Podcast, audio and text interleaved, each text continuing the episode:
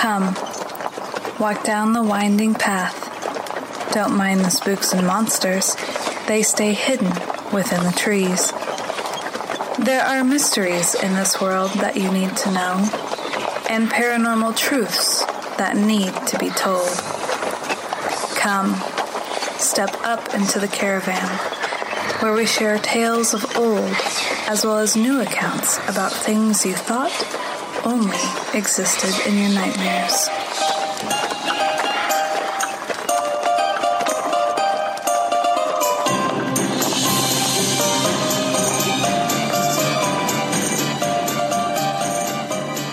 Imagine being a child. You're meandering through your school's library, unsure of exactly what it is you are looking for. The rain is pouring, cascading down a singular window. Gray light dimly illuminating a quiet and forgotten aisle. Running your fingers along the bindings that stand before you, a name catches your eye. Pages filled with unread tales of demons, monsters, and ghosts. Your eyes fall upon its pages, hooked by its first few words. You clutch it tightly and check it out. These are the tales that opened my eyes, that filled my heart with wonder. The stories that would urge me to search for more. The stories that lent a hand in the path to creating the caravan. The Goatman, two young teenagers who drove down Lover's Lane.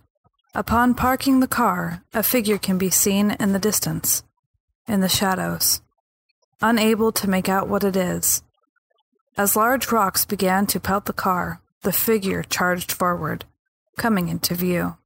Half man, half goat. The creature was coming straight for them. They started the car as fast as they could and drove off, leaving this legend behind. The following is yet another version of the Goatman tale. To his right, looking fine in black Levi's and a white cotton sweater, sat Lisa Jane Benedict. Maybe not the prettiest girl at Eleanor Roosevelt High in Prince George's County, but surely, if the buzz was true, the most sophisticated. "I don't like this at all," Lisa said, as Hank steered his father's Buick into the darkness of Fletchertown Road. "I mean, not that I believe any of that stupid stuff, but, well, what if he's really out there?" "Who? Your pop?" Hank said, reaching over to pat the girl's knee. "Hell, he's passed out in his lazy boy right now." "You know I'm not talking about my father," Lisa said, crossing her arms. For as long as he'd been hearing about PG County's infamous urban legend, was third-grade recess the first time? The monster's name had never failed to give Hank the big-time creeps, so he was more than thankful when Lisa refrained from uttering that awful name. As Hank steered the car along Bowie's winding, leaf-littered roads, he thought the town seemed strangely empty for a Friday night. His pals were at Leto's chowing down and talking, but where was everyone else?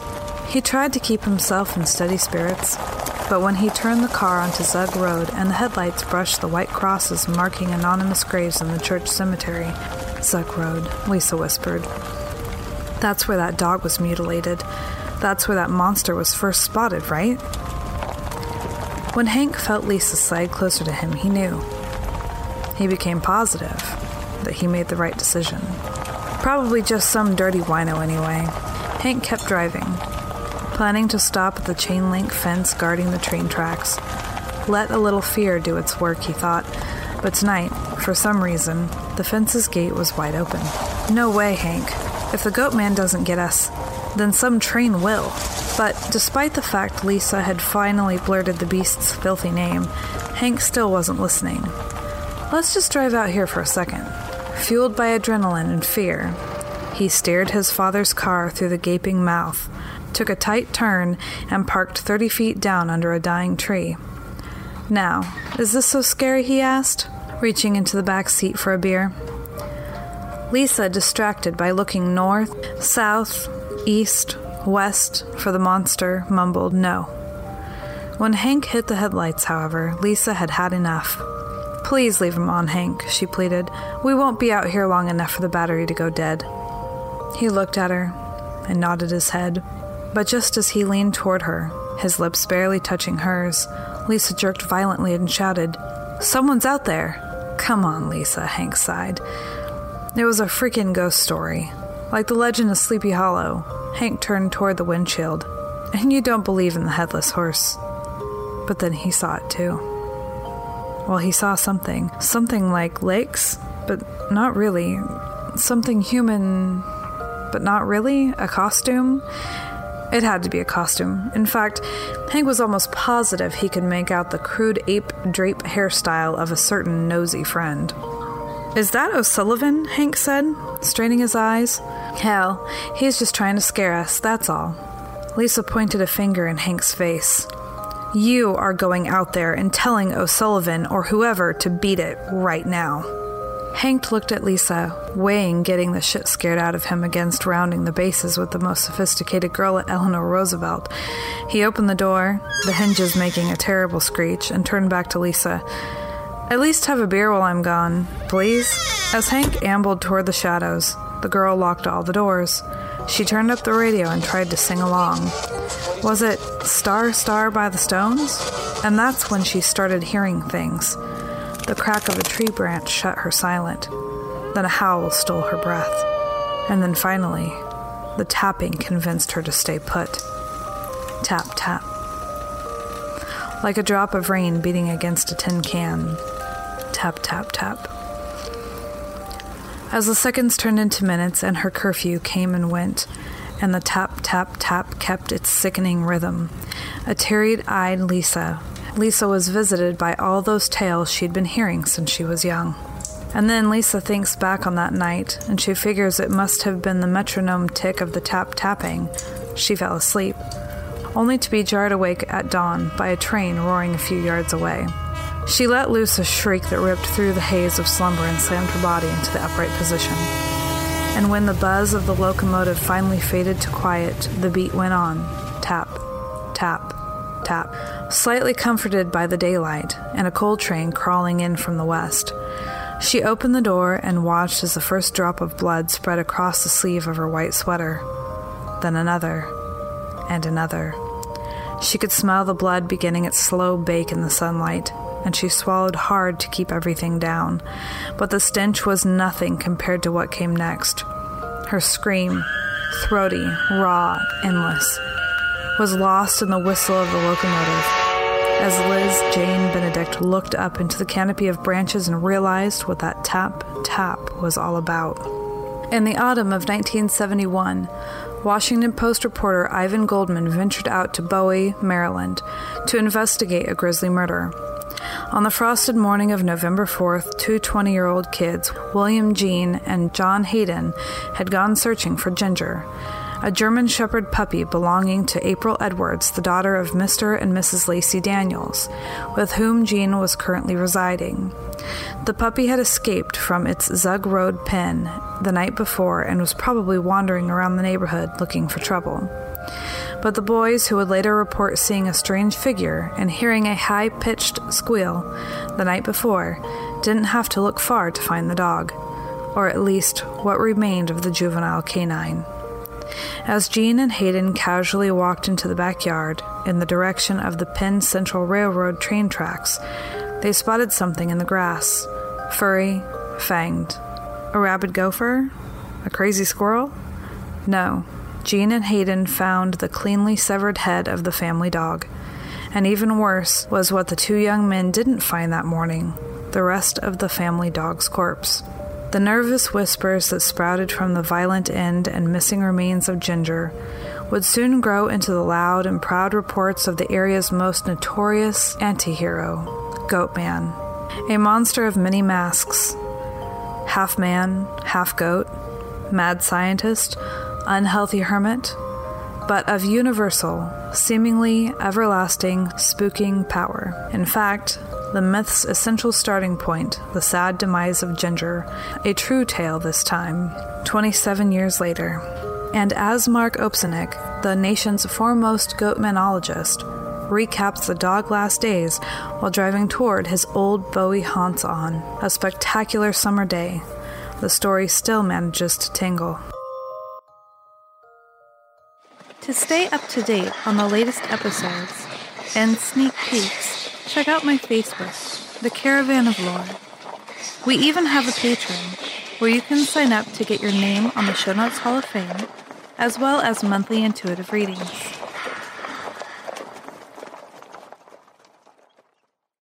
An old Scandinavian myth of the Black Hound of Odin has many different tales. It is said to be a spectral or demonic entity from the folklore of the British Isles, essentially a nocturnal apparition, even a shapeshifter. Its appearance has been regarded as a harbinger of death, and in a rare occasion, companionable. Known also as the Black Shuck, it is said to roam from the coastline and countryside of East Anglia, the name Shuck meaning devil or fiend. One of the most famous accounts of its appearance is in the writing called A Strange and Terrible Wonder, published in 1577, with the earliest surviving description being in 1127, said to be between the size of a calf or a horse, pure black and in some descriptions a cyclops. Lore goes that if you see him, your death will come before the end of the year. This story is said to be true, although it is related differently by everyone. However, I will take the one that belongs to our family, or at any rate the one that my father told me, and set before you the story as simply as possible. There is a church in the city of Kilkenny, which once belonged to the Catholics, but during one of the strifes of which Irish history is made up, the Protestants captured it and hold it ever since. There is a graveyard attached to it, which is the resting place of ancient Catholics as well as Protestants. It is said that each night at the midnight hour, a black dog as big as a donkey used to gallop through Michael St. Wolf Town Street, the Dublin Road, and down Maudlin Street. Any person who is unlucky enough to meet this monster will never have an easy mind as long as he or she lives. He spits fire and two long flames from his mouth and does the most frightful dances, his two large fiery eyes fixed on them.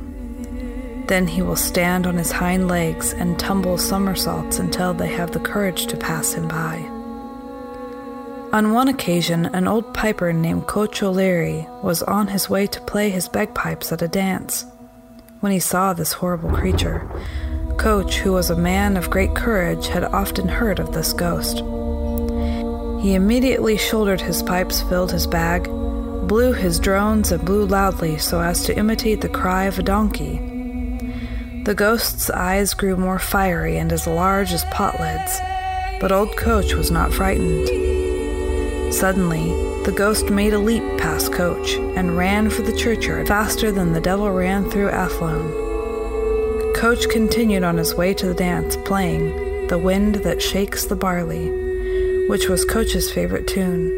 The ghost was never seen or heard of since the night it encountered old Coach O'Leary, the Pied Player.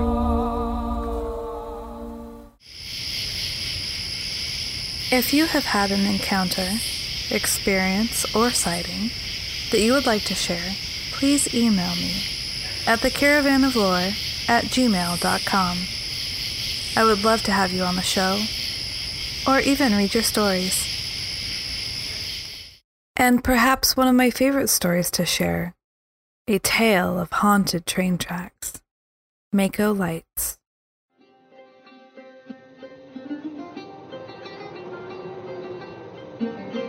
For over a century, mysterious lights were seen bobbing up and down along the railroad tracks near Maco Station, a few miles west of Wilmington.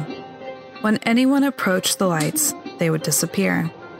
The lights were observed many times over many years, and even photographed on occasion. It's even said that the president, Grover Cleveland, saw the lights while on a whistle-stop tour in 1889. The source of these lights has never been determined, but according to legend, the light is the ghost of a railroad worker who died on the tracks one night in 1867.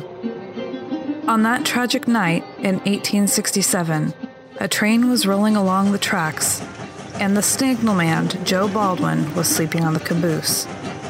Joe's slumber was broken by a violent jerk. A veteran railroad worker, Joe Baldwin, recognized the motion and immediately knew that the caboose had become detached from the rest of the train. Joe Baldwin's heart started racing. He knew that his one car was now stuck on the tracks, and that the main part of the train was rapidly moving away from him, and he had no way of contacting it. Joe also knew that this wasn't the only train scheduled for those tracks that night. A passenger train was due along soon, and if the oncoming train struck the stalled caboose, there would be a horrible accident. Joe Baldwin had a choice to make.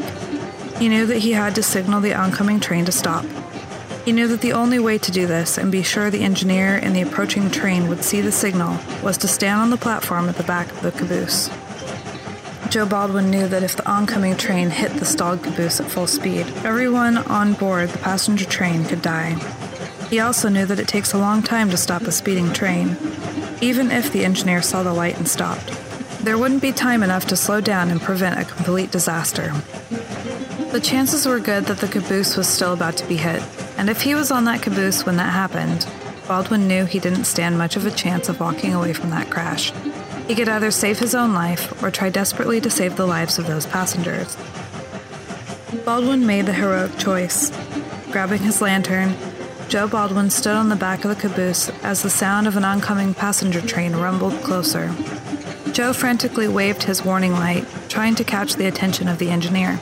Joe's plan worked. The engineer of the oncoming train saw the light and pulled hard on his brakes, but the momentum of the tons of speeding steel kept the train moving, and the locomotive slammed into Joe's caboose. Joe's bravery saved many lives, but not his own. Joe Baldwin was decapitated in the crash. Joe's head was thrown by the force of the accident into the murky swamps that surrounded the tracks. It was never found. His headless body was buried with hero's honors a week later. For years after that accident, lights were seen moving up and down the tracks around Maco. Sometimes only one light, sometimes two. People said that it was the ghost of Joe Baldwin, still searching for his missing head. The Maco Light was seen for over 100 years, but has not been seen since 1977. This was the year that the railroad tracks at Maco Station were pulled up. Many explanations have been offered for the mysterious lights, including one intriguing geological possibility. Maco stands on top of a geological fault line.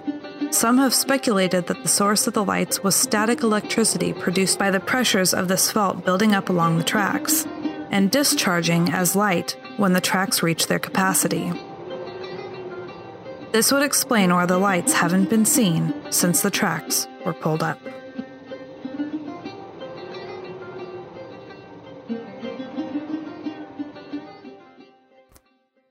What is it that brought you here, to the caravan? What turned you on to the things that go bump in the night? What tales filled you with fear? What stories stayed in your blood, whispering to you to seek more, to keep searching through the dark for the things that shouldn't exist? Leaves go up in flames of red, in flames of red. Worry ties me to the ground, feathers fall without a sound, without a sound. Burn on, dear flame, burn on. There's a light in the fire. Burn on, dear flame, burn on. The Black Hawk calls to your deepest desire.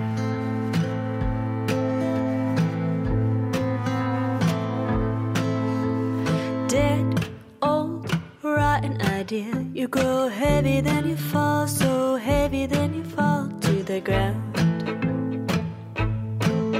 I lay in a pile of my broken plans. They turn red and then they fall, so red and then they fall to the ground. I'm making wings black as night. I wait